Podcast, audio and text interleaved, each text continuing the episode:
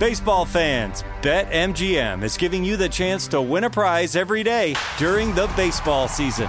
Step into the batter's box for BetMGM's Swing for the Fences free to play game. Pick an area of the strike zone and take your best swing. If you get a single, double, triple, or home run, you'll receive a prize. Smash a home run to collect a bonus bet on us. Just log into your BetMGM sports account to get started. Then visit your promotions section to access the Swing for the Fences free to play game. There's nothing more exciting than going yard with the king of sportsbooks.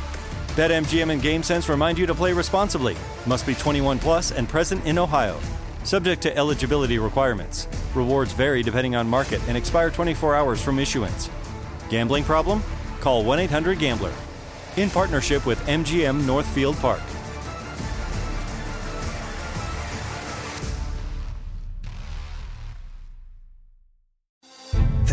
Popping the question? Diamonds Direct has an offer you can't miss. This month only, buy a natural diamond engagement ring of 1 carat plus and receive a free natural 1 carat diamond tennis bracelet valued at $2,000. Imagine giving her the ring of her dreams and her wedding gift all at once. No one provides education, selection, and value like Diamonds Direct. Your chance to get a free tennis bracelet from your friends at Diamonds Direct won't last long. Details at diamondsdirect.com. Hey everyone, this is Jodie Sweetin from the podcast How Rude, Tanneritos. I've been needing a quick getaway with my family, and the 2024 Hyundai Santa Fe is the perfect vehicle to take us there. It has standard third row seating, so I'm able to pack my entire family, plus pets, in the car while also having enough room for our camping essentials. Available HTRAC all wheel drive will get us through any dirt trails, and available dual wireless charging pads will ensure we never have to worry about getting stuck with a dead phone in the middle of nowhere. Visit HyundaiUSA.com or call 562-314-4603 for more details. Hyundai, there's joy in every journey. The following is a high five moment from highfivecasino.com. Welcome to Burger Yippee. Would you like a hot apple pie today? Yes, yes, yeah, I won! Woohoo! So that's a yes on the apple pie? I just went big time playing High Five Casino on my phone. Real cash prizes, free daily rewards, over 1,200 games. Yeah! So yes or no on the apple pie? Whoa! Ha! I won again! I'll take that as a yes. Drive around. Have you had your high five moment today? Only at highfivecasino.com. High Five Casino is a social casino. No purchase necessary. Void where prohibited. Play responsibly. Conditions apply. See website for details. High Five Casino.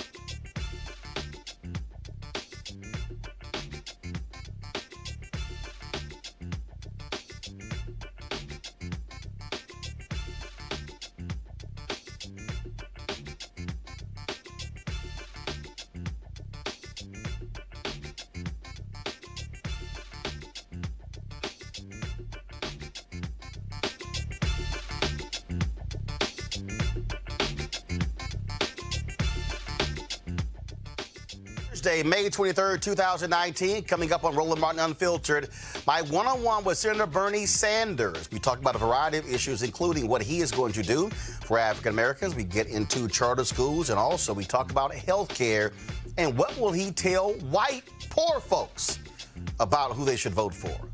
Don't want to miss that conversation. Plus, the question is college worth paying back hundreds of thousands of dollars of student loans? But the conversation that we're going to have today is not about Robert Smith uh, spending $40 million paying back the loans of the class of 2019 in Morehouse. The question is are students making bad choices as to where they go to college, and are they not considering better alternatives when it comes to where they go to school and what their majors are, what their careers are going to be? We're going to have a conversation that every single person with a child needs to hear about college. Plus, in Tennessee, House Speaker Glenn Casada is stepping down from his position after racist and sexist text messages between him and his former chief of staff were leaked to the media. Plus, that nutcase Candace Owens was actually in a debate against Dr. Cornel West, my frat brother, on Fox News. Really talking about Trump, race, and the economy? Grown people should not do children like that.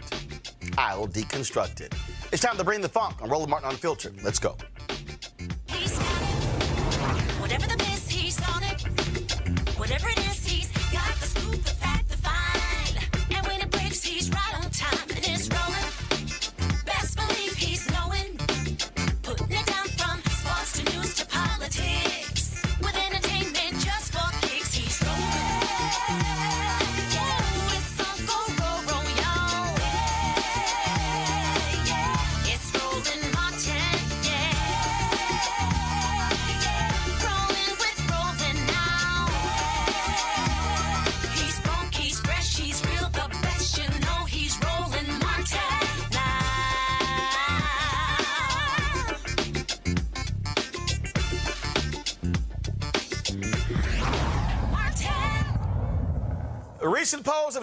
in a matchup against Donald Trump in 2020, Joe Biden is the most likely to win, but Bernie Sanders is not far behind. Polls also show that African American vote is crucial to anybody winning on the Democratic side.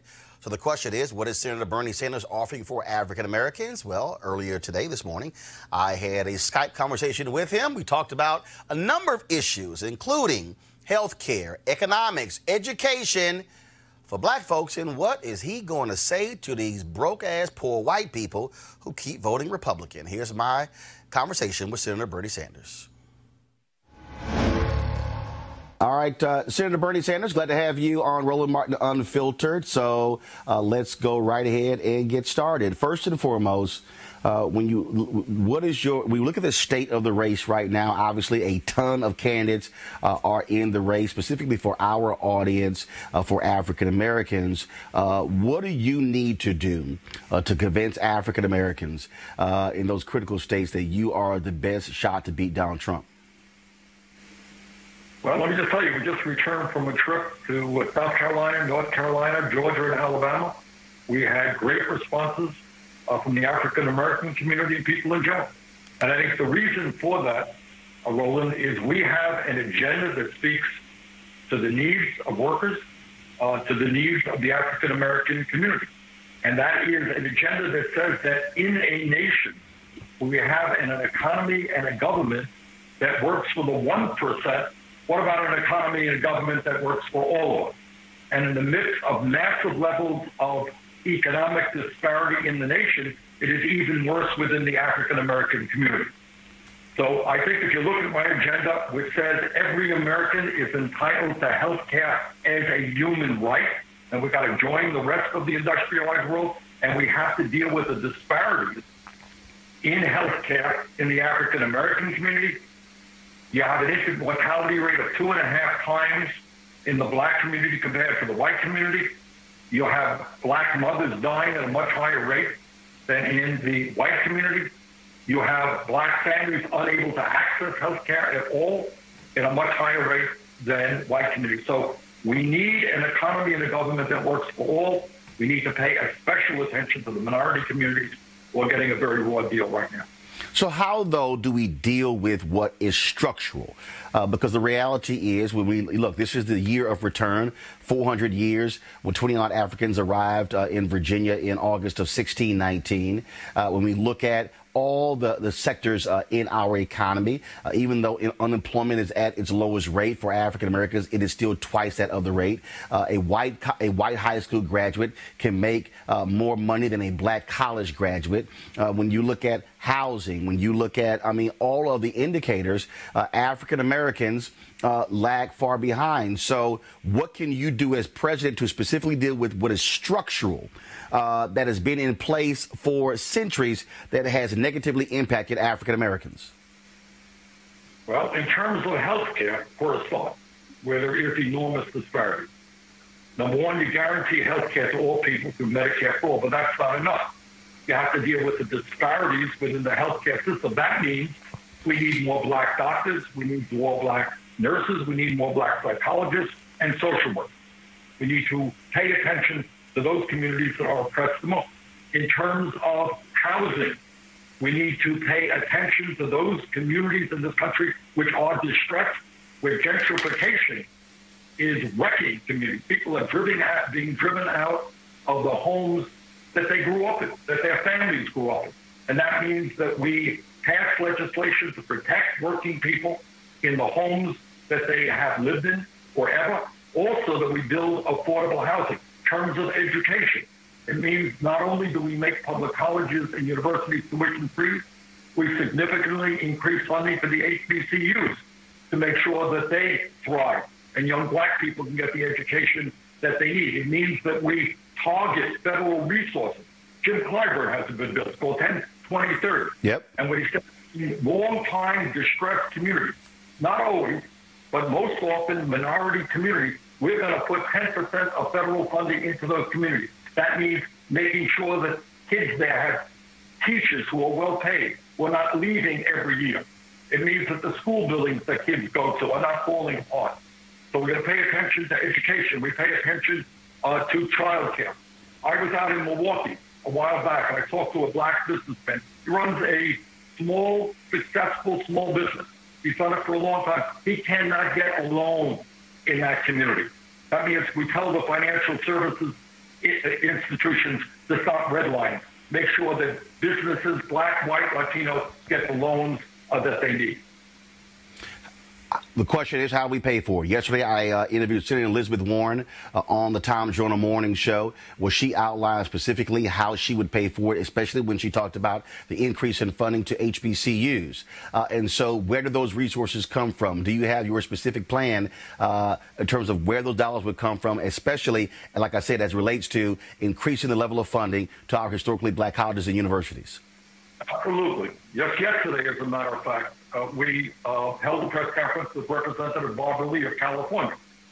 Uh, and what we talked about is putting a speculation tax on Wall Street, a transaction tax.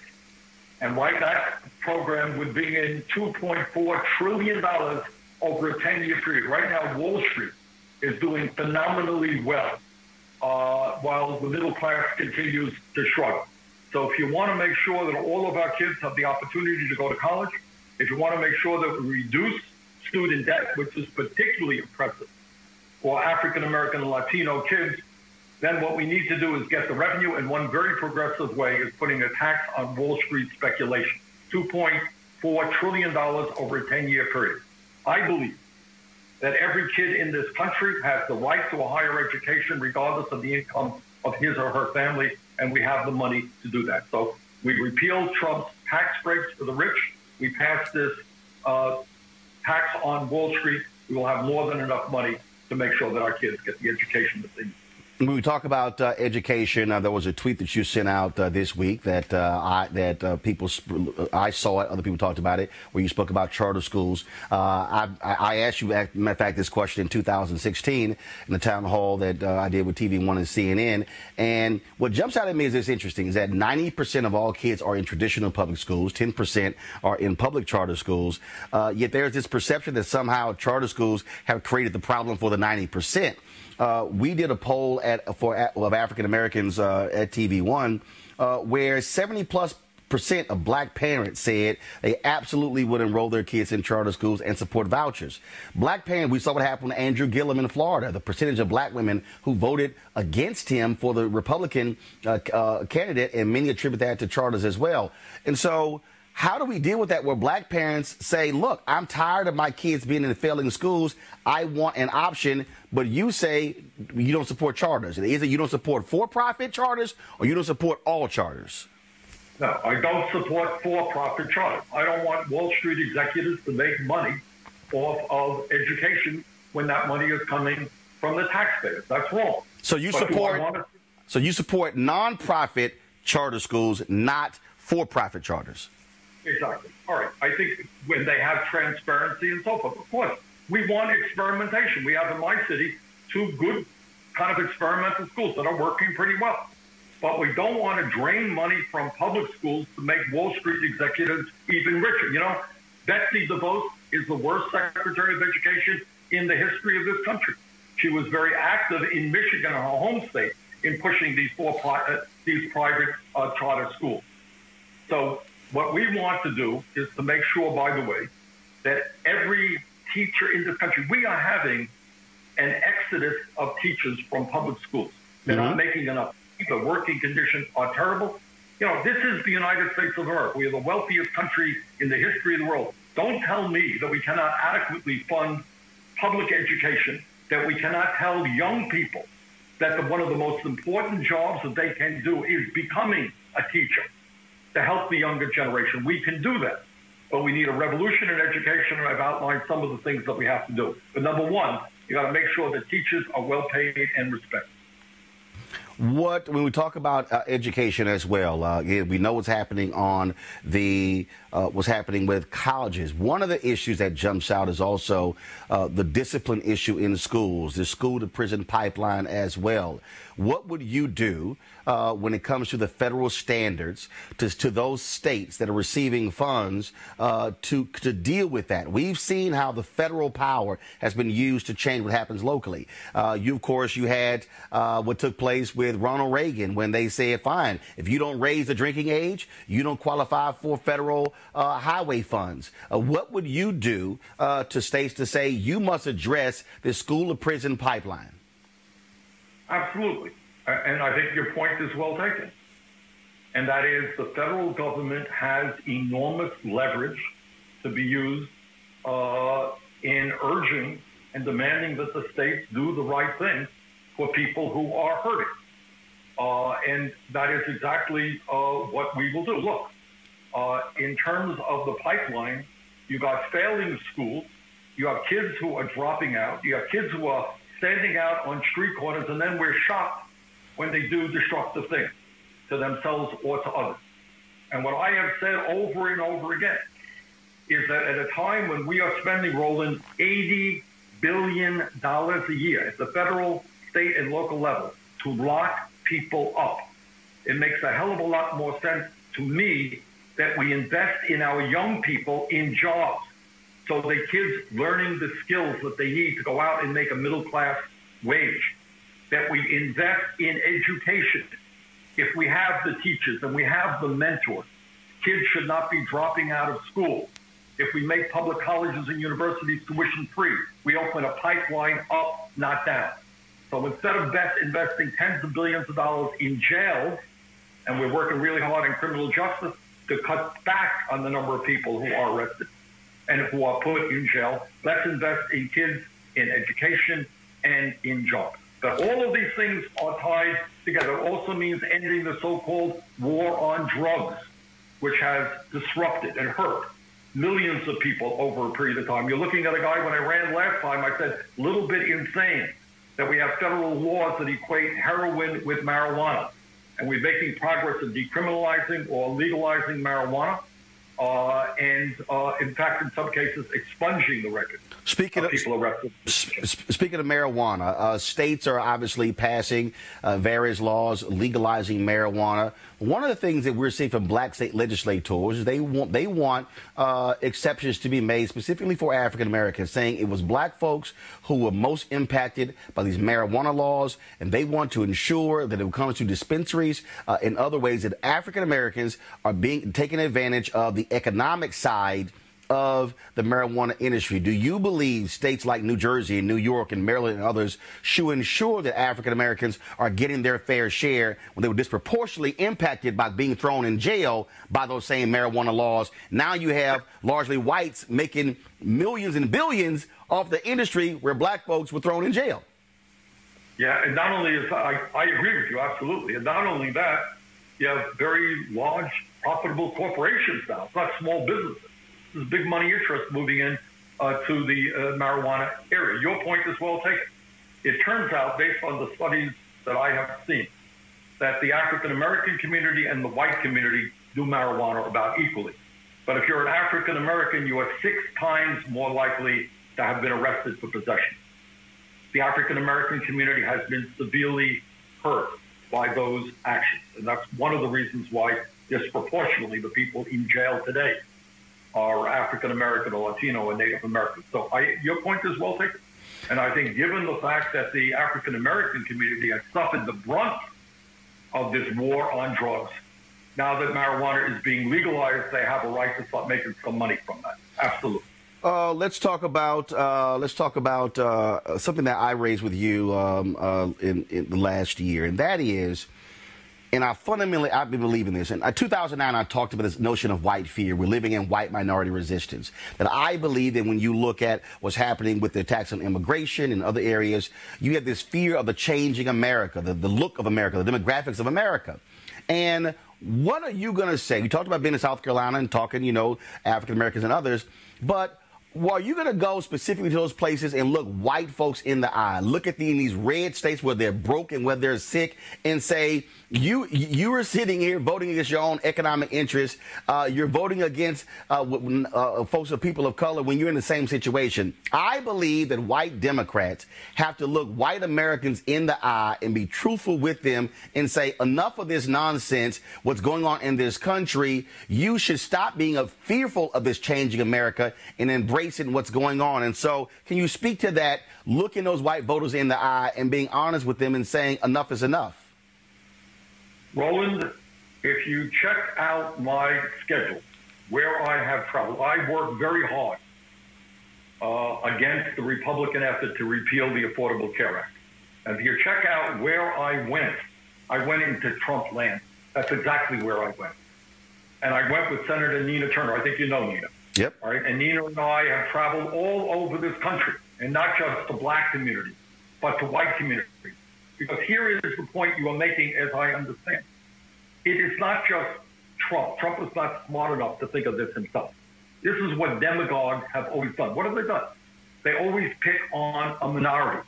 Maybe it's black, maybe it's Latinos, maybe it's gay people, maybe it's Jews. You name the minority.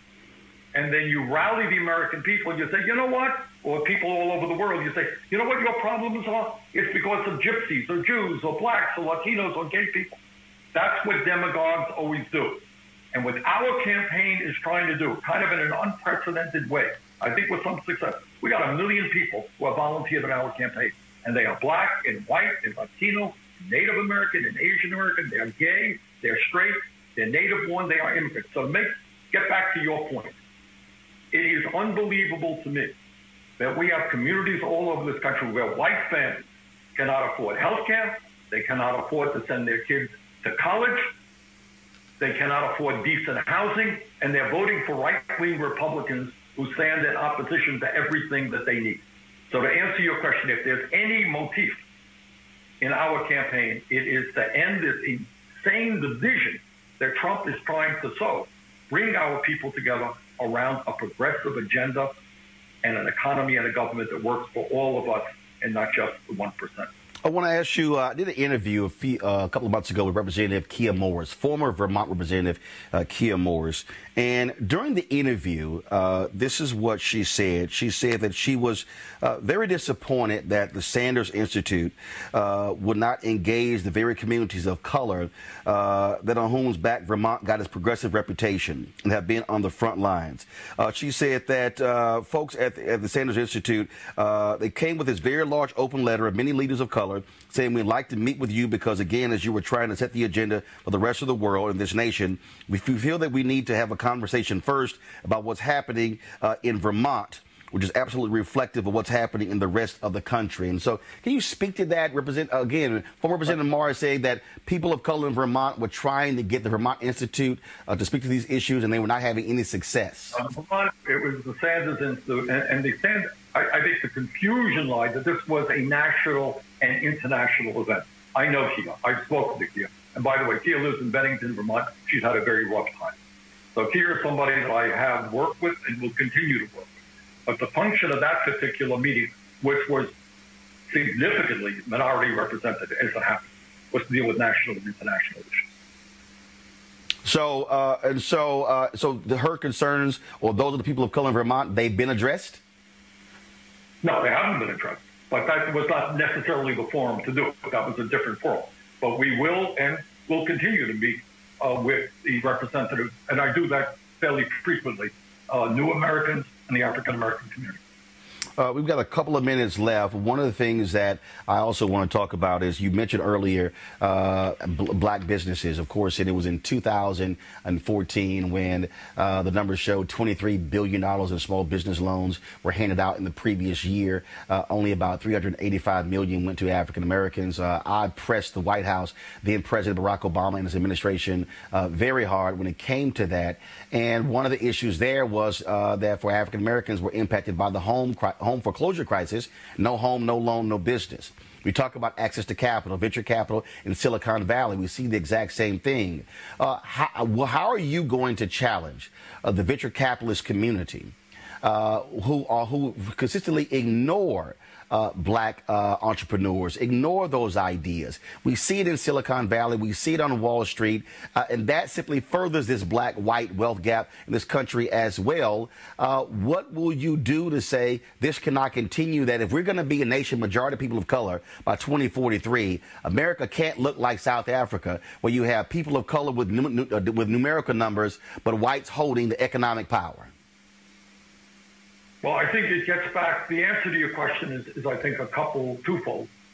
Uh, number one, you use the bully pulpit and you embarrass people. I was just, just before this program, uh, I was on a national program with uh, McDonald's workers, people who are struggling to make 15 bucks an hour and form a union. That's an effort I've helped lead in the United States Senate. We're using the bully pulpit, bully pulpit there. We've had some success in that direction with Amazon and Disney getting them to raise the minimum wage to 15 bucks an hour.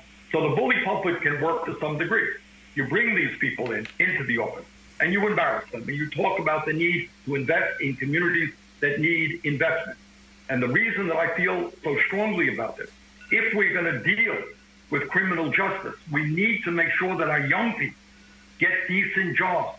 And the way that they're going to get decent jobs is through black owned and Latino owned businesses who likely to hire young people. Uh, second of all, getting back to this legislation that Clyburn has been pushing. And that means we invest significantly in distressed communities. And if some of these big companies, these white owned companies, think that they're going to line up at the federal trough and get federal grants without doing the right thing for distressed communities, they're wrong. It gets back to the point you made early on using the power of the federal government to demand that we have policies that work for working people and for people of color. The only thing I would say this, uh, and I know we're out of time, is that the Clyburn Amendment, I know it well, the 10, 20, 30, 10% of federal resources are going into those uh, counties where 20% or more of the people have lived below the poverty line for 30 years. It's about 400 plus counties that qualify for that.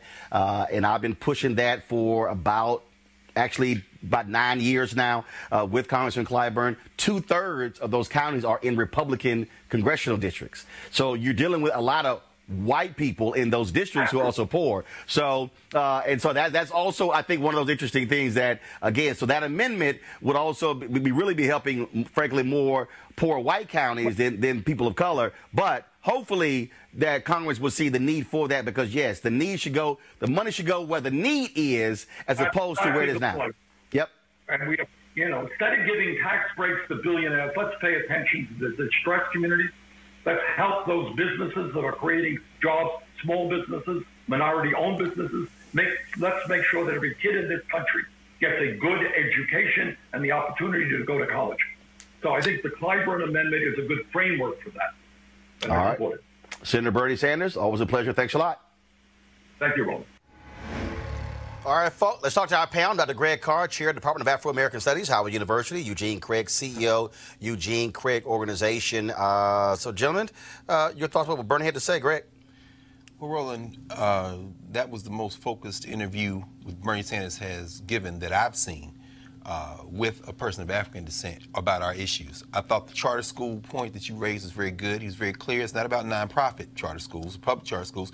It's about that for-profit piece, delinking corporate wealth. And on a day when Donald Trump just handed out $16 billion of our tax money to farmers in his trade war with China, I thought it was very important that you continue to push him on this theme of how we use federal government to improve the lives of everyone, not just education, but as you dovetailed there at the end, the question of raising people out of abject poverty that is as a consequence of this extreme wealth inequality. It was a good, it was a good, solid way to have Sanders address the racial elements of wealth inequality and, and income inequality. So that was very powerful. Uh, this is a great, hard-hitting interview. Uh, it's the first time Bernie's not able to uh, duck and you know dodge uh, black issues, uh, issues that affect black people, and uh, you know get answers from him on issues that affect black people. I mean, he did try there towards the end to fall back on uh, his, uh, you know, we want to deal with you know wealth inequality for everybody or uh, poverty for everybody. Um, but you know, here he's talking to a black audience, and when he's talking to a black audience, he needs to address things that deal with black people. He needs to address the situation uh, with uh, Rep. Nakia and, and, and Vermont. Uh, he needs to address uh, situation of, uh, of, of black uh, of capital going into black businesses. I know it's you know kind of runs antithesis, antithesis to you know his platform and some of his core beliefs. But if we're going to have a serious conversation about uh, black economics and, uh, and, and raising uh, the black community's economic status, a lot of that's going to come from the development of black economic development and black business. Um, and you know, he has there has to be actually a, a firm discussion about uh, capital going into the black community. Um, I got. I'm looking on Instagram, and so uh, somebody going my Real Brother Radio Network said Roland is wrong about South Africa and Obama's 27 trillion deposited into the Fed Bank and Treasury, not helping blacks. Of course it did. Uh, first of all, you know what the hell you're talking about. The reality is South Africa right now has an extremely high black unemployment rate. I interviewed Winnie Mandela a few years before she died. She talked about uh, the issues with the young African Americans who were in college, excuse me, who were in school fighting apartheid. One of the reasons why you have high unemployment rate is because of the literacy rate now because they were fighting apartheid. You also have the problem in the country where whites still dominate the wealth in South Africa. The reality is that if you look at the wealth gap in America right now, the average white family has about 150 $160,000 in wealth. Average African American family has $5,000. In 24 years, America is going to be a nation majority of people of color. The reality is those trends are likely not to change. So what is going to happen by 2043? You will have a nation 53% people of color, 47% white, and white folks will still hold the majority of wealth in the country. So you don't know what the hell you're talking about. The second thing, what you don't understand, is go read the Wall Street Journal article from March of 2014. It ran on a Saturday. It said $23.09 billion in small business loans were handed out to Africa, handed out all across the country. 1.8%, 385 million went to African Americans. Yes, it was a it was a story across the fold of the Wall Street Journal. It ran on the front page. The reason I know that because I was flying to Raleigh, North Carolina for the Radio One uh, Women's Empowerment Conference. Read this, read it, went to my hotel, immediately emailed the White House saying I want somebody from the SBA on the Tom Joyner Morning Show on Monday to discuss this. They couldn't find anybody, and the SBA avoided me for 90 days until June when I sat in the White House and in an off-the-record conversation challenged President Barack Obama on the very issue. So you don't know what the hell you're talking about. this is why I'm where I am, and you are commenting on YouTube. I mean, I don't understand these people who don't quite understand that the fundamental issue that you have here is for African Americans, largely our wealth is a result of homes. You get a home foreclosure crisis in America. Guess what? No home, no loan, no business. And the issue is still there. You have African Americans with strong business plans. You cannot grow capacity if you don't have wealth. Also, radio, whatever the hell your name is, there are 2.6 million black owned businesses in America. 2.5 million of them have one employee. The black owned businesses in America right now are doing, on average, $54,000 in annual revenue a year. So we've had a 700,000 increase in black-owned businesses. Yet we had 1.9 million black-owned businesses. The average revenue was $110,000. So here we have an increase of 700,000 black-owned businesses, and we still have only 100,000 of them with more than one employee, and they're averaging 54 grand in revenue. That's not how you change economics in America. No. And it's funny you mentioned that South Africa. It's uh, one of my good young brothers who was a sophomore, junior at Temple now just came back from South Africa the other day. We were talking about it. Uh, he talked to a lot of those young people over there, the so-called born frees, the kids who were born after the elections of '94. Many of them didn't vote in this previous election. You know, South Africa just had an election last week, a couple weeks ago, and the reason they said is because we don't see how this politics is going to change when the wealth has stayed in the hands of that poor, that group of poor people. And Uh, unfortunately, also in South Africa, the ANC has not dealt with the corruption, That's right. and the theft of resources. That's right. And so here you're saying, believe us, trust us. No. When they're saying, y'all stealing the money, and the white folks got the rest of the money. Well, it's crazy because what they, in fact, what, what they told this young brother was, we're not voting out of respect for the ANC because we know it was the Liberation Party, but they haven't delivered for us. So therefore, the best we can do is just be quiet. But the point you're raising, and when you raise it with Bernie Sanders, is very important. What is the function of government in a capitalist society? When you look at the fact that Donald Trump floated the idea of a $2 trillion infrastructure package before he stomped out of his meeting uh, yesterday, which of course he never intended. But when you go back to Roosevelt and the New Deal, you go back to the Great Society, it is that infusion of public dollars that allows people to begin to fight their way out. Can you get a loan? Can you get a living wage to buy a house, to do something like that? But what happens in a capitalist society when government isn't doing its job? You have this extreme wealth transfer, you have the huge tax cut that can't be paid for. And so when you ask Sanders how are you going to put a floor under people, his answer, which, you know, socialists will give that answer, but what he doesn't understand, well, what he's begun to understand now is that there's a racial element involved. Yes. and without that, without dealing with that, this the, uh, capitalism is racial capitalism in And, America. and, We're and almost- Eugene, for the white folks who are in South Carolina, Mississippi, Alabama, who are running around talking about lower government, when more than half of their damn state budget on. is federal. reliant on federal government, Come on. shut the hell up. Yeah, yeah. I, I have uh, I follow quite a few of the uh, reps in the state senate of South Carolina. One of them was recently ranting about how about nine billion of their state budget comes from the federal government. Um, and I'm just like, hey, if you grow your economy, you know, you may not have that. You may not have that issue. But you make a very valid point here. Um, you know, when it comes to Bernie Sanders, he's five years into this game at this point. Um, you know, he should have a firm grip after running in 2016, serving United States Senate with the transition in the political climate that we've gone under the last 10 years. Um, you know, uh, uh, things that affect black, black, black people. Um, when it comes to the society that we live in, there has to be access to capital. There has to be rules in place by government on how that capital works, how that cap- not how it works, but but right parity, fair, you know, fair playing playing field. When you have what we have going on now today, where you have some Donald Trump, you know, essentially giving a 16 billion dollar bailout to a bunch of white farmers that you know he's slapping them and then No, no, no, giving no. them 16 billion plus the previous 12. Plus, plus, so, so now that's almost, 28 so almost, billion. So almost 38 billion in corporate welfare. They'll call it what it is. Right, It's that's corporate- exactly what it is. It's, it's corporate welfare, you know, that literally is just going to end up in the hands of China anyway. And he's lying when he says China's paying for it. They're not. they're not. American taxpayers. Just like American taxpayers paying for that damn wall. Yep. Or that fence, whatever the hell it is. It's a wall, it's a fence. It- it's a, it's a Real quick. point- yeah, but but long story, not so long. In order for you know Black America to rise up to, to, to move forward, it has to be a good injection of, of, of compassionate capitalism Got With, with actual capital backing it. All right, folks, going to go to break right now. We come back. We're going to talk about college education, making real decisions when it comes to college education. And also in Tennessee, the Speaker of the House is going to resign. Why? Because of racist and sexist text messages.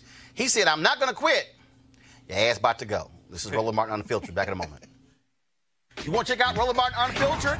YouTube.com forward slash Roland S. Martin. Subscribe to our YouTube channel. There's only one daily digital show out here that keeps it black and keep it real. It's Roland Martin Unfiltered. See that name right there? Roland Martin Unfiltered. Like, share, and subscribe to our YouTube channel. That's youtube.com forward slash Roland S. Martin. And don't forget to turn on your notifications so when we go live, you'll know it. All right, folks, they are back. The team at marijuanastock.org has another great investment opportunity. If you were lucky enough to invest in the last crowdfunding campaign they had, you know they raised over a million bucks in just a few months investing in legal marijuana farms. Well, those initial investors now own shares of a publicly traded company. They are certainly uh, moving in a big way. Now, last time, of course, uh, many of you missed it. Now's the time for you to invest this time around. And here's some good news. We have a new investment opportunity that is as good, if not even better, than the last one. talking about the hemp industry. For years, hemp has been primarily used for industrial purposes as it is capable of producing hundreds of crucial resources like paper, clothing, building materials, biofuel, food products, oils, and much more. Now, until recently, hemp farming was practically illegal in the United States. Also, was heavily regulated by the DEA. However, the 2018 Farm Bill recently passed in Congress, making it legal to grow hemp in the United States. It is creating one of our country's newest commodities. This opportunity gets even better than that. For those who don't know, the hemp plant is also the non psychoactive cousin to marijuana. The hemp plant has a higher concentration of CBD than marijuana, which means hemp gives you all of the medical benefits of marijuana without getting you high. Now, all of this makes for an incredible growth opportunity, and that's where our good friends at 420 Real Estate come in. Their business model is simple they buy land that supports hemp, grows operations, and leases it to licensed, high paying tenants. Now, you can invest in this crowdfunding campaign for as little as 500 bucks and as much as $10,000. Now, like I said, uh, I'm not going to miss out. You should not miss out as well. To invest, go to marijuanastock.org, marijuanastock.org to get in the game, and you can do it now. All right, folks.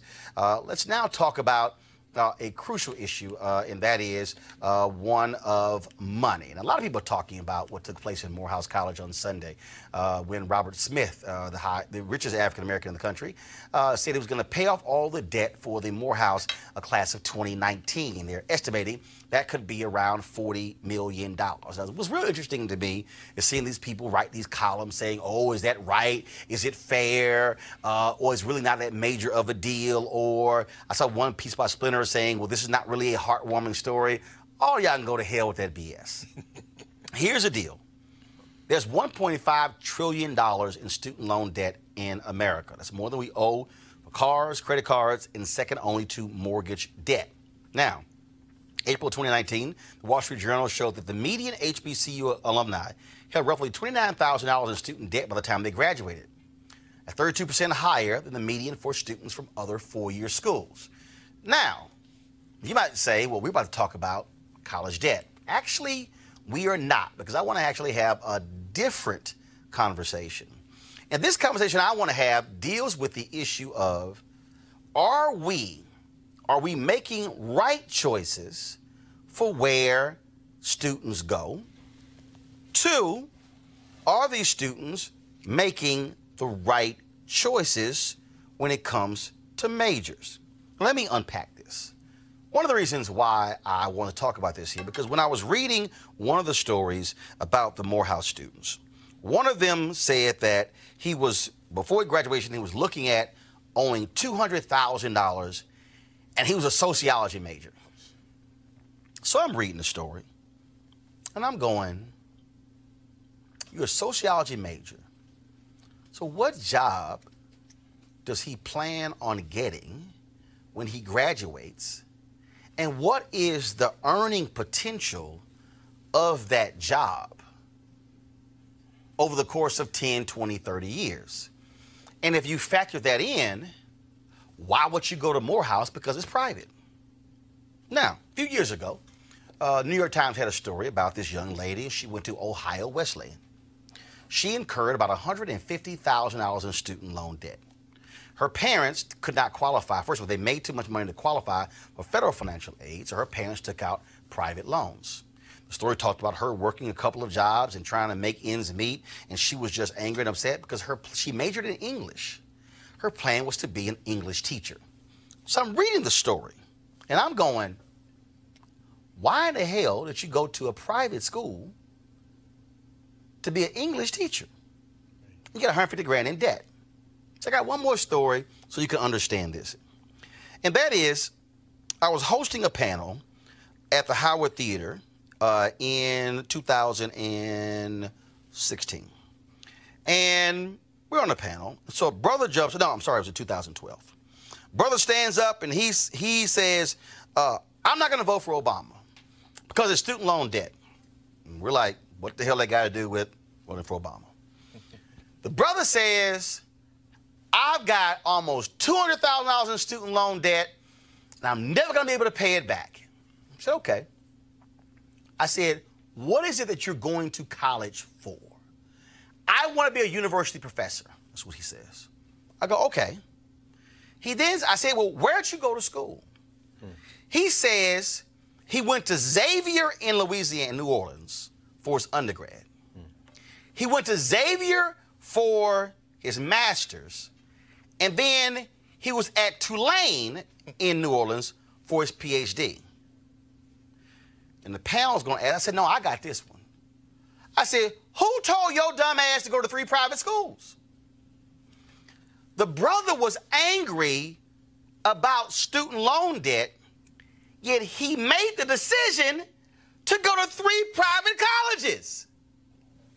And I said, did anybody in your family sit down and go, hmm, this is what this is going to cost if you go get your undergrad and your master's and your PhD? He goes, no. I said, well, then that's your problem. Sit your ass down. And the reason I was saying that, folks, is because we don't have real, honest family conversations about these things. What we've done in America is we've created this whole scenario where, baby, you can go to any school you want to go to. No, you can't. You go to any school my money could send you to. Now, I was going to wear something else today, and I purposely wore my Texas A&M jersey. Do you know why I'm wearing the Texas A&M jersey? Because that's where I graduated from. Do you know why I graduated from Texas A&M University? It's because my brother was at Texas A&M the year before I was. Why did I go to Texas A&M? Because I, being a smart damn high school senior, said my brother is in front of me. My sister is behind me, which means that my parents, who never have made more than 50 grand combined in their entire lives, are going to have three kids in college at the exact same time. Now, coming out of Jack Yates High School, Magnet School of Communications, I was voted the best student there. When it came to journalism, if I want to use sports, I was a five star player. I could have gone to Northwestern, to Syracuse, to Missouri, all these top schools. In fact, I could have stayed in Texas and got to the University of Texas, which had the top journalism program in the state. I could have gone to North Texas, and they had the second best program. But I said, no. Why? Because my mama and my daddy had finite money. And if I'm going to the same school as my brother, that means that they could visit both of us at the same time. When it was time to go home, we could travel home together. If I needed something, I can get it from him, he can get it from me. Because, see, I was thinking about not just me, I was thinking about my parents. But also, you ask, well, you could have gone to a private school in Texas. It was the same reason. We didn't have the damn money.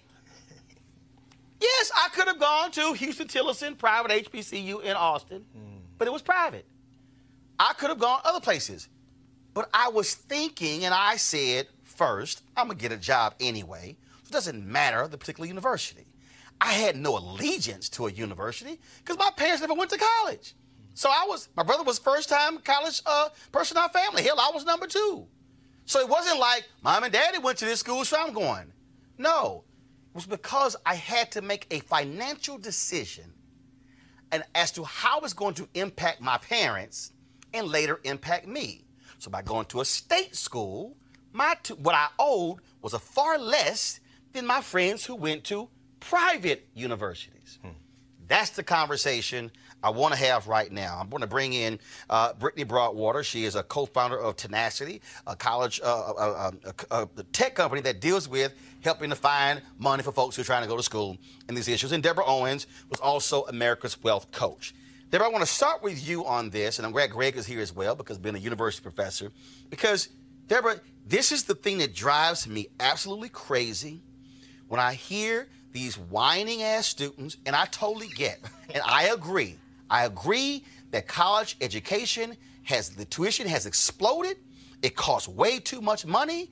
It is turned into uh, a game of the haves and the have-nots. But I and it was much cheaper, obviously, when I graduated, with the college in '87, finished in '91. But the fact of the matter is this, Deborah: we have people who are making idiotic decisions as to where they're going to school, and they're not sitting down and running the numbers and saying what is going to be the impact, not just on me paying it back, but the hardship on my family when it comes to because they largely co-sign on these loans. Your thoughts?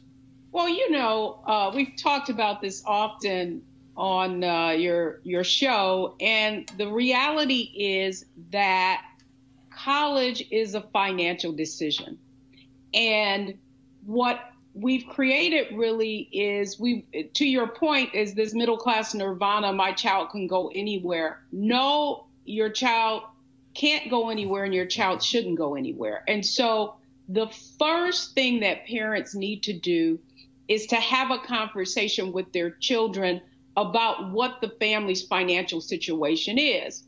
And really determine as you did roland what is where where can they get the best return and value on that college education for their specific child?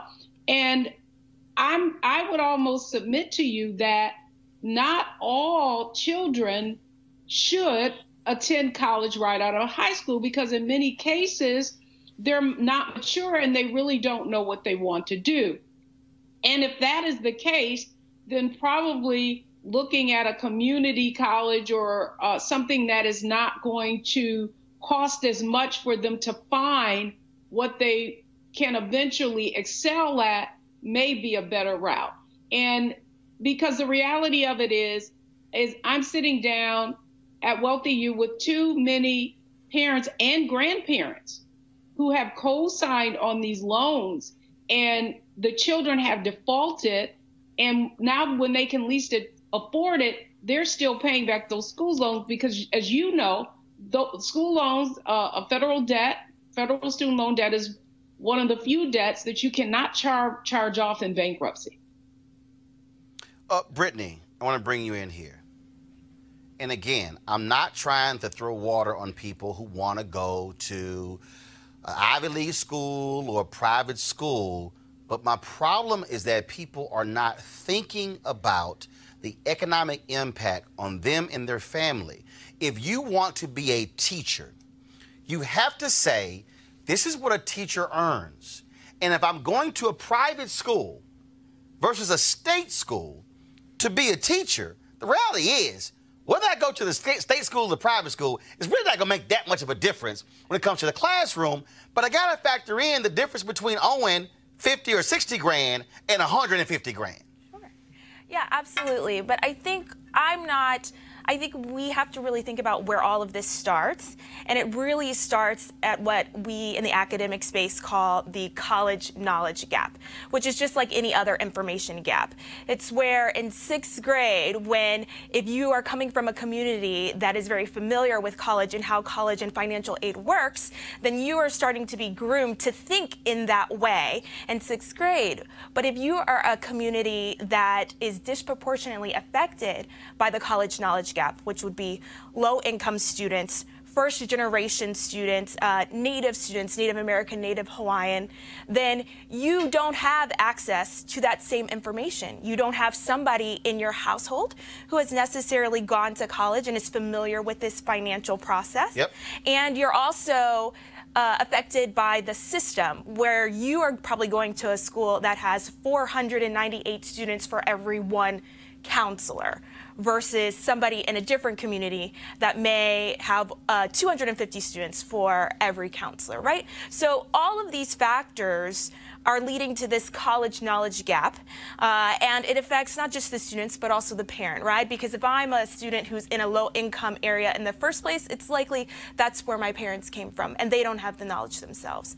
And so, really, as a country, that is where we should be focusing our resources and closing this college knowledge gap. Greg, when, when I when I mention the majors, that's what drives me crazy. when, when I meet, when, when I talk, when I talk to my nieces or talk, I meet people, uh, and they say, I'm, I, I say, they say, I'm going to major this. I go, no, no, no. What are you planning to do? Right.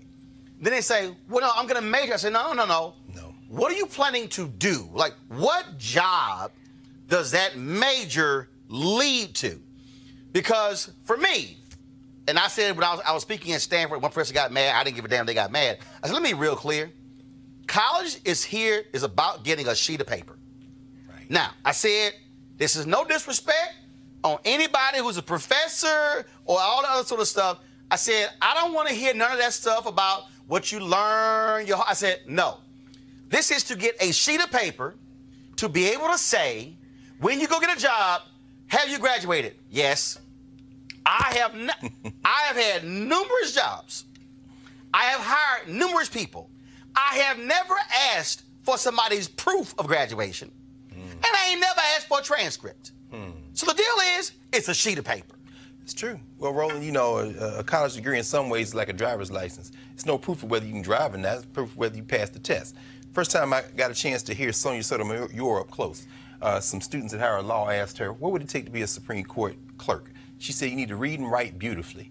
You know, I'm of this opinion. As somebody who was first in my family to go to college, went to Tennessee State University, and no TSU, no me.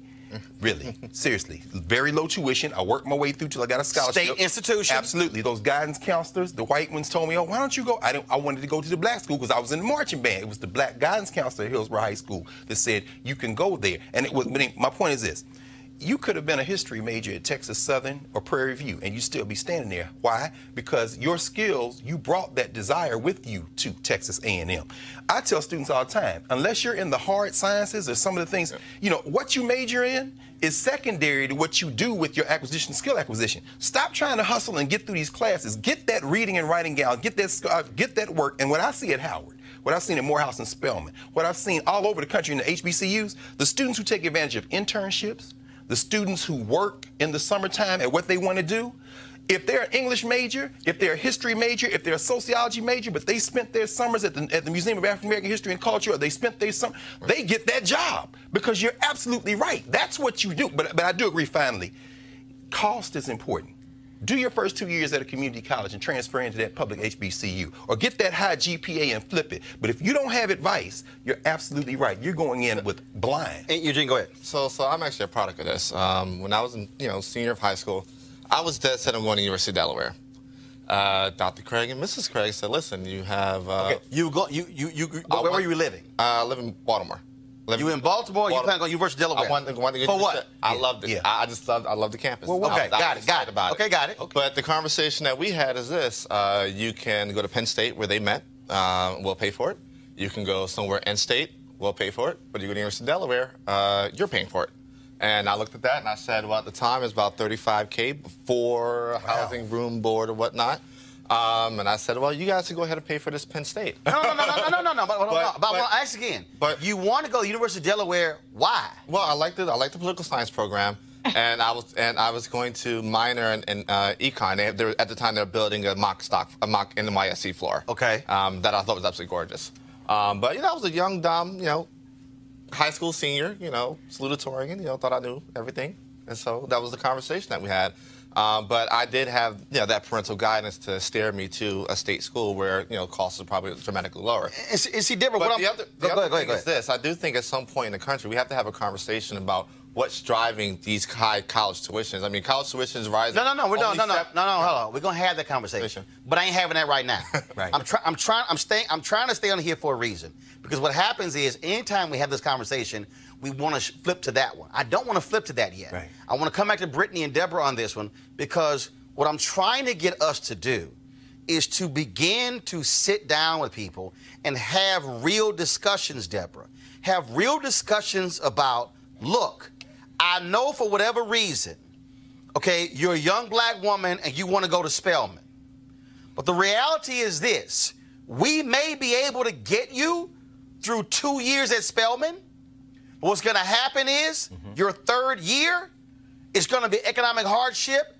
And what we know, well, the case at Morehouse, the retention rate drops every year for black kids. It's funny. Not because of education, That's right. because of finance. That's right. It's a bunch of black kids, Deborah. Oh, Howard, the Mecca, ain't you? but if your ass can't afford to graduate from there, then you might need to go to, if you, another university.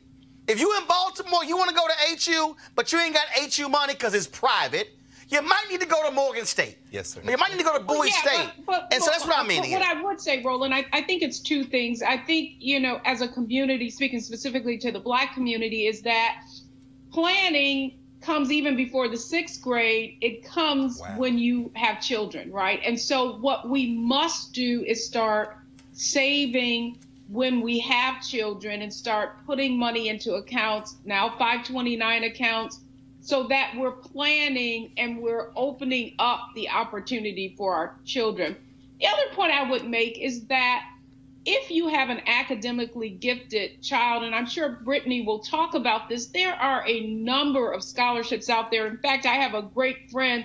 They literally, if you go into the United Negro College Funds database, they have all of the scholarships Hmm. that you can apply for, and they basically made it a job for them and their kids. And when their kids went to college, they ended up with an additional $50,000 that they did not even have to use. And so, it, yeah, that you know, cost is one thing, but we also have to be strategic and really look at our children and what their strengths and gifts are and begin to position them and and take advantage of opportunities that can can mitigate and and in some cases almost eliminate that cost. So I'd really like for Brittany to talk a little bit about what parents can do and how her tool perhaps helps parents identify those opportunities. But while you're doing that, but while you're doing that, I want you to do that. But also, I want to deal with the reality of the kid who's not gifted. I want to deal with the I want to deal with the reality of having an honest conversation with your child who is a sophomore in high school or a junior or senior, mm. saying, "What do you want to do?" Because here's what Roland's not gonna do. I'm not. I'm straight up. I got six. I got nine nieces and four nephews. Uncle Roro has no plans to send Yola ass to college, and you're unclear about what you're trying to do, and I'm spending money while your ass trying to figure it out. Because what I'm not gonna do is pay for a fifth and a sixth year. I'm paying for four or four and a half. But we ain't getting to five and six because you switching majors and you going here because the decision to switch majors has an economic impact on the family. And, and so what I'm trying to get us to do is to understand there's a dollar attached to every decision. Brittany, go ahead. Sure. And I think what it is, it's a matrix. We have to figure out what is the best fit college for you. And certainly finances are a part of that. Uh, About 95%. it's a large part of that. But a lot of the issues that we end up with are because we don't actually understand the financial aid process. So uh, the professor here shared, you know, you really should consider perhaps starting off at a community college because it, it tends to be more affordable. Um, I would say. Hold on, don't, don't run over that because the problem is I don't care if your ass trying to get away from home.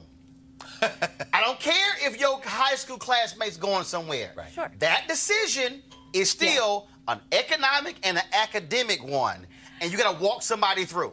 No, absolutely. But you also have to understand that for some people, going to Stanford University could be more affordable than going to a community college. Right? Mm-hmm. Absolutely, mm-hmm. right? So you have to understand how financial aid works. If you if your household income is less than $65,000, I'm using Stanford as an example because that's my alma mater, mm-hmm. then you will go to college for free. If you have a certain academic If you and have you get admitted. If you have a certain if you're admitted right? If your income is under 125k they are going to send you there and be a generous scholarship fund for you so that you don't have to take out private loans. And they're going to ask very little from your parental contribution. So it's really important to understand the financial aid process.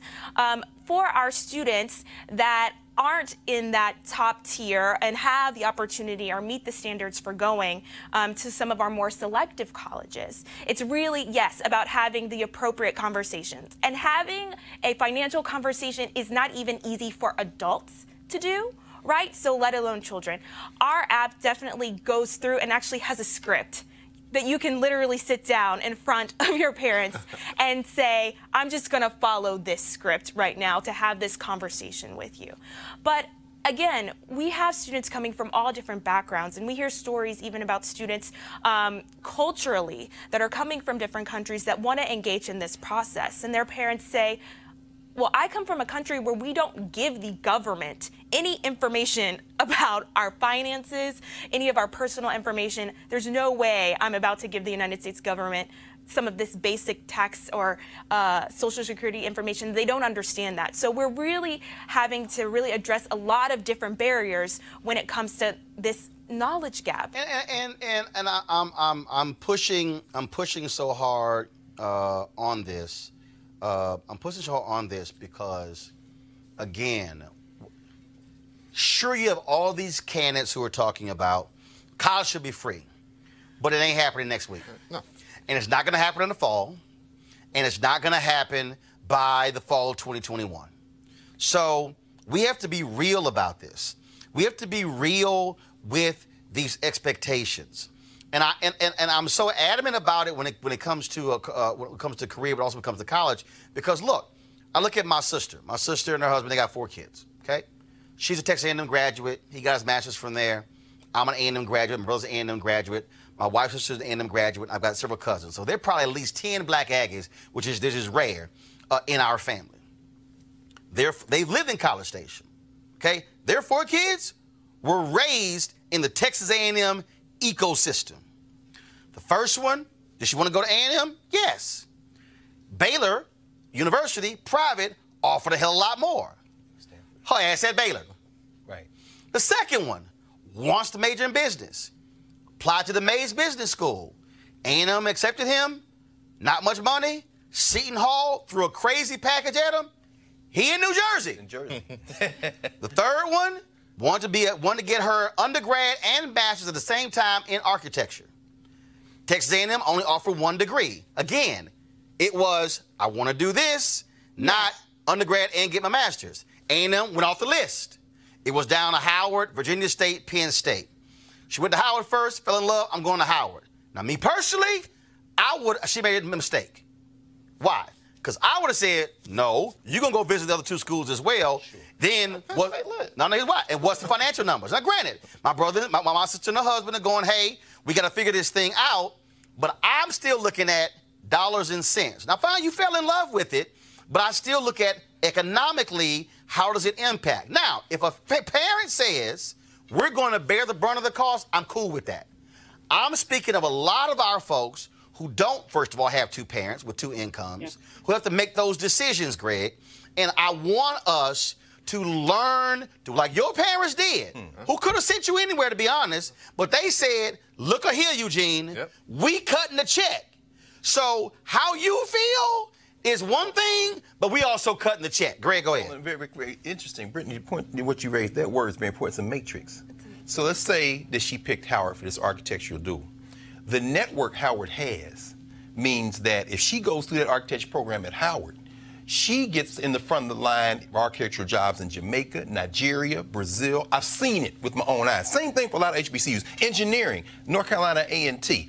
Business, maybe you go to Clark Atlanta or Tennessee State or Jackson State. But, but, but, but, but as somebody who's, I'm first in my family to go to college, as I said, every degree I have, my law degree, my master's degree, my PhD, were paid for by the universities, by Ohio State, by Temple University. But that's because when I got to college at that very low tuition it, state HBCU, I think Norfolk State, Virginia State, all places, I had a faculty who saw my potential and said, son, you're going to bust these grades out and we're going to put you in this network to get those scholarships. It is indeed a matrix. Right, which means that you're thinking beyond just I like the university, Deborah Exactly. and Eugene. You're saying no, it's the network, it's what's available to me when I graduate. All of that factors into one's decision as to where they're going. Eugene, then Deborah. Eugene. Uh, I I agree 100% with you. Um, I think, uh, you know, that this is a very broad conversation. Um, but I think, you know, when it comes to college seniors, college juniors, you know, when you're, you know, prepping for the PSAT, when you're prepping for the SAT, part of the conversation leading up to college needs to be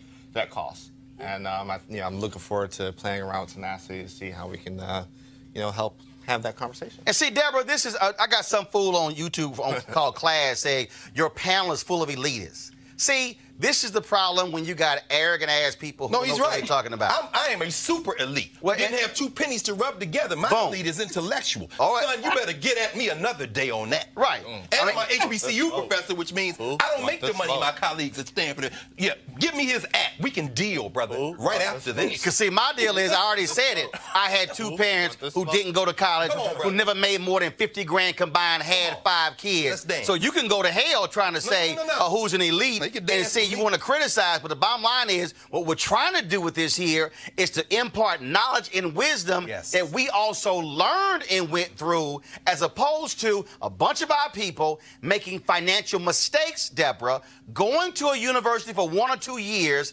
coming home, and guess what happens? You come home because you don't have the money to stay, and now you got to pay student loan back. You can't get a job because you don't have the degree, mm-hmm. and now, speaking of a matrix, now you're really in a matrix because I'm sitting at home, and the letter's gonna come six months later, and if I can't pay it back, I'm then, if I went to HBCU especially, I'm gonna call hurt the default loan rate because I can't pay my loan back, and I'm gonna hurt the next black student who's coming to school. Deborah. Come on, brother. Yeah, and to your point, I think what we've all discussed here and the points that we're making, it really is the difference bet- between playing checkers and chess, right? You know, that checkers thing is, oh, I just want to go there because that's how I feel. Whereas we're really talking about putting a strategy behind it. Your point is, who do I want to be? What do I want to do? And then what are the tactical strategies that I can get there uh, with the the the the least investment with the highest return? And I really want to uh, kind of double click on something that the professor said, and that is that social capital that you do gain by attending somewhere like a Howard or a Hampton it's very important that you leverage those networks. So even then, not all our, uh, our, of our kids have that social uh, uh, capacity, right, to really leverage that. So that's one of the other things that you want to look at. You know, what are you majoring in? How does that higher education, that that university, really have a track record of helping students? Move beyond college and into opportunity. So it all fits together. But to the point that we're making is you cannot just make a decision from emotion or lo- allow your ch- children to do it.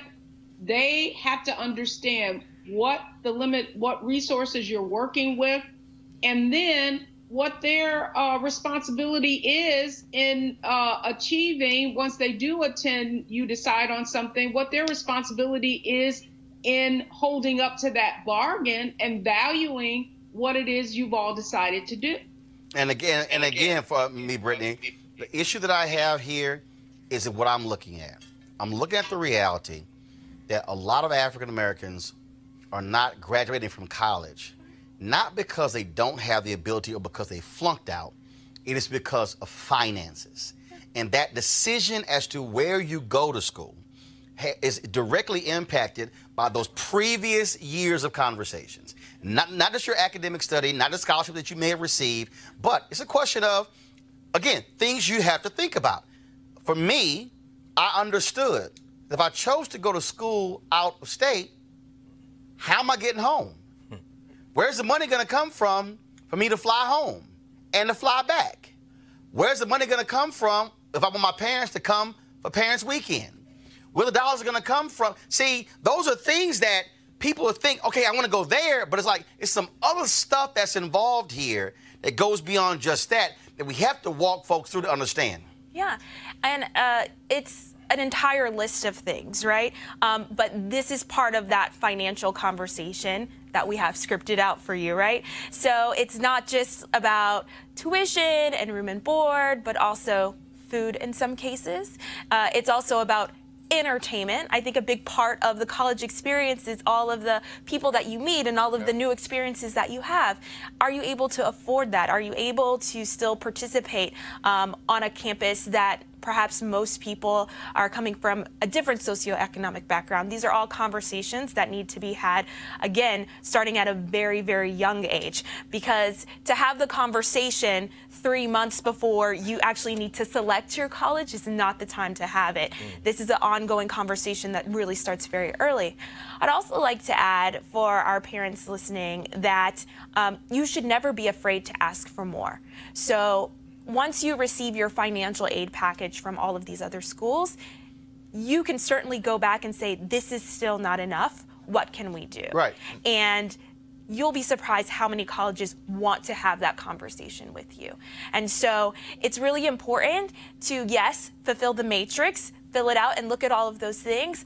I'm going to throw a bone to your nieces and nephews and say that it is also important to identify what it is that you love um, and to really go after that as long as you have a plan. If you are going to want to be a teacher, if you want to be a photographer, you need to understand Yes. what your income is going to look like, and then you need to plan appropriately. But it's, uh, I see a lot of students who also are just making decisions based on um, money um, and the type of salary they're going to get once they're out of college, and that's also not a good plan. Again, it's, it's, it's, it's a career issue. I mean, again, look, my, my I was right, probably about a month or two before I was going to graduate. We're in the car driving. My daddy says, "Son, you really sure you want to do this journalism thing?" Because he was looking at what journalists make coming out of college. I'm looking at him going, "You asking me that damn question after four years of college, after going to a school of communications for four years in high school? So I've been doing this for eight years, and you really asking me that question right now?" I went, "Really, really, dude?" Now, again, for me, I understood the long term deal. I, ca- I got offered $20,000 $20,000 coming out of college with multiple internship, multiple jobs, radio, television, and newspaper. I said, y'all got to pay me 22,000. I'm going to take another job. A smaller paper, a, a, comp- a vice president of a Knight Ridder said, you should work at this small paper here. I'm like, no, y'all too small. 'Cause I, I, no, I knew I knew what my worth was hmm. coming out of college. Hmm. It wasn't less than 20 grand. Hmm. Took the job, got it, got uh, three promotions in a year and a half, went from 20 to 34 thousand dollars in 13 months. The point is, I understood long term. So now my daddy and mama living in my house in Dallas that's paid for. Yes. I'm paying property taxes. They cars paid for. Guess what? Journalism paid off. and now he understands that. But again, And you I was to do it. But I was right. point, yeah. But You the, po- but the point that is, 'cause that was the, po- the point is, I love to do it. I knew what I wanted to do. Yes. So when I went to college, I wasn't just majoring in journalism. Yes. Yes. I understood what jobs I wanted to do in journalism. So what angers me is when I talk to college students and I say, "What do you want to do?" And they go, "Oh, well, I'm, I'm a uh, I'm a history major." Okay, but have you thought about what you want to you do? want to do with it. So when you walk across the stage, we kind of have an idea because that's there's one sister who I met at, at HBCU who four years she's a chemistry major. She got a chemistry degree, and I'm like, what do you? I said, what's next? Oh, am I going to go to dentist school or law school? I'm going. Wait. I went. What was the last four years in? If you're going to law school to be a patent lawyer, because I went to law school with a cat like that, uh-huh. you've got a plan. But but but Roland, See, I'm trying to get us to think, Yeah. be at the planning Yeah. part. No, but but you you're raising something that's very important. I hope we and I'm glad you said that, Brittany, about doing what we love. Our people came out of enslavement virtually unable to read and write in English. Within a short period of time, Mary McLeod Bethune talked about this before Congress in 1943. They wiped out illiteracy, went in those black colleges, part and for two, this is the point I'm going with this.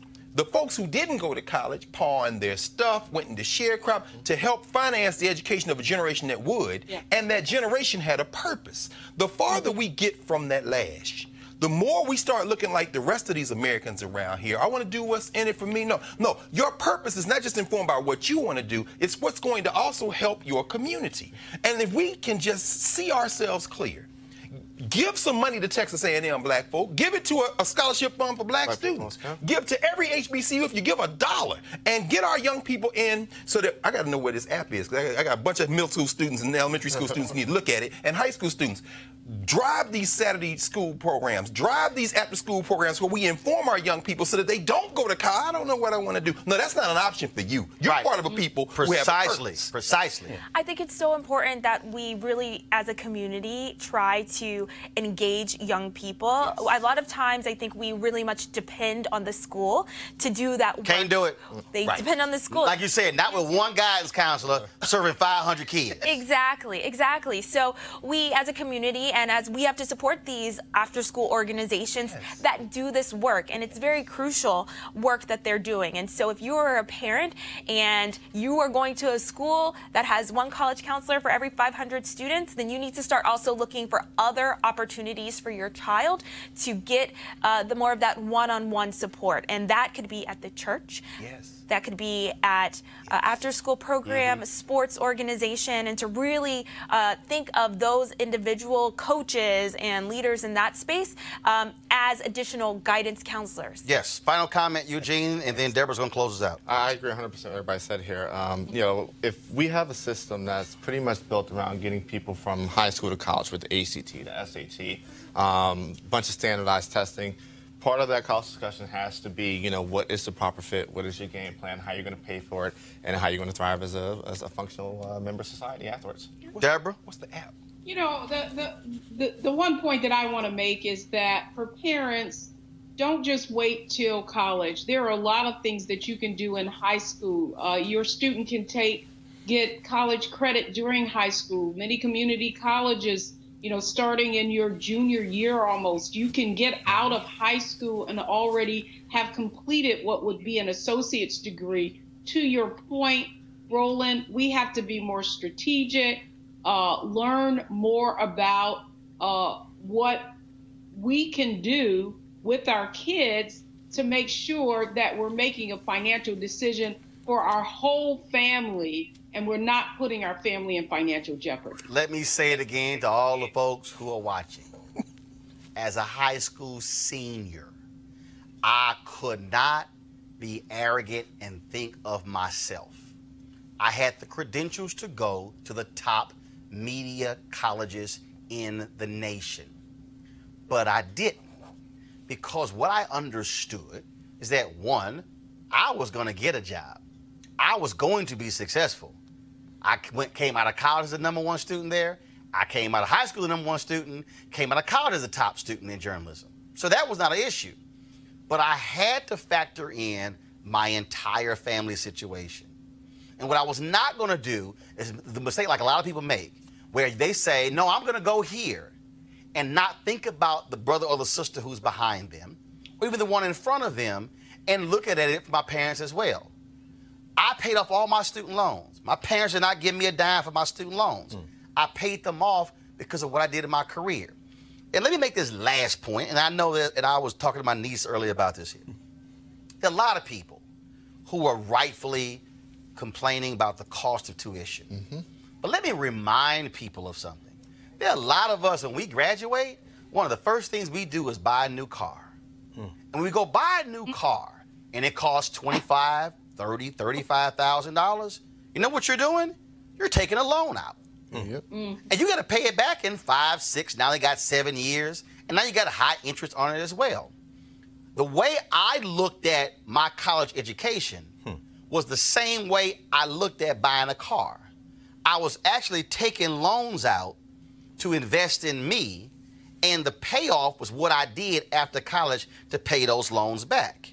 Now, it's a different conversation if you have a, s- a s- student loans that amount to buying uh, a S-level Mercedes or buying uh, a Rolls Royce. It's a different conversation.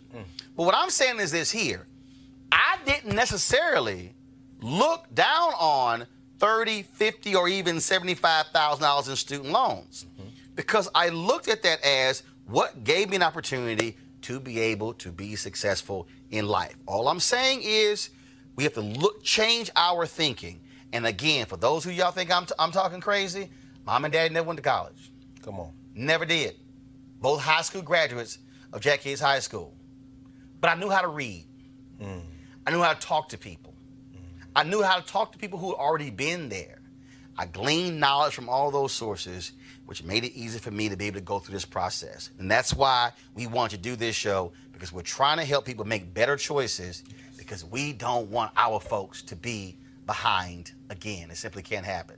Now, uh, real quick, the t- Speaker of the House in Tennessee, uh, he's resigning because racism text messages. That's all I need to give. I was going to talk about that, that food Candace Owens of Cornel West. I ain't wasting my damn time. This is more important. So here's the deal, folks. We got DeVon Franklin. It's going to be our show with him. My interview one-on-one with him is going to air tomorrow. My staff is off. I'm giving them Friday off, Memorial Day weekend. We're going to be off Monday as well. Uh, and so we're going to be running our one-on-one interviews on Friday and Monday as well. Hope you have a great holiday weekend. I got to go to Houston. I got two nieces uh, who are graduating from high school. One in the morning on Saturday. Uh, uh, Faith Gabrielle. Eliz- uh, Lizzie, she graduates uh, Saturday night. So luckily, we get to knock all of them out at the same time. And all it do is cost me one damn ticket going home.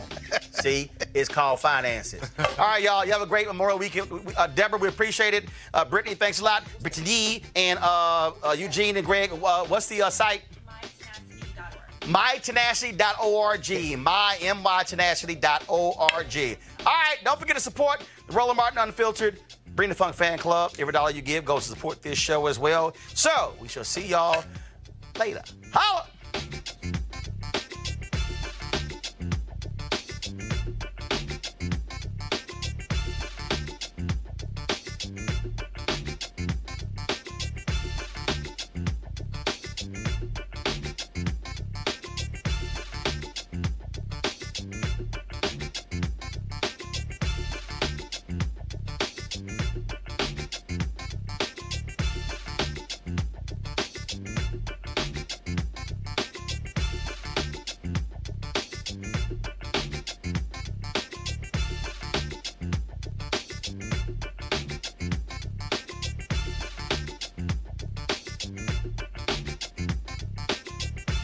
The following is a high five moment from highfivecasino.com. Welcome to Burger Yippee. Would you like a hot apple pie today? Yes, yes, yeah, I won! Woohoo! So that's a yes on the apple pie? I just went big time playing High Five Casino on my phone. Real cash prizes, free daily rewards, over 1,200 games. Yeah!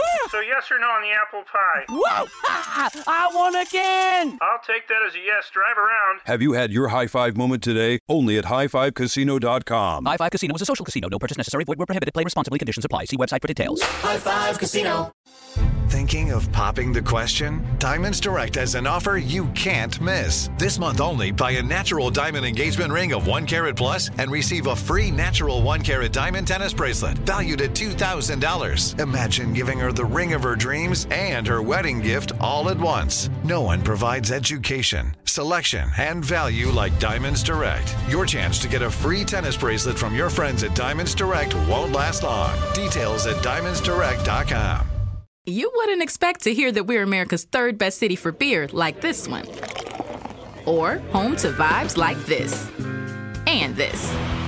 It might surprise you that we're top 10 for immersive art that's like, whoa. And, hmm. Not to mention, we have one of the top zoos in the country. So, can a city with the country's best pro soccer team, ranking as a top culinary destination in the world, be in your own backyard? Yes, Columbus. Plan your summer at experiencecolumbus.com/summer.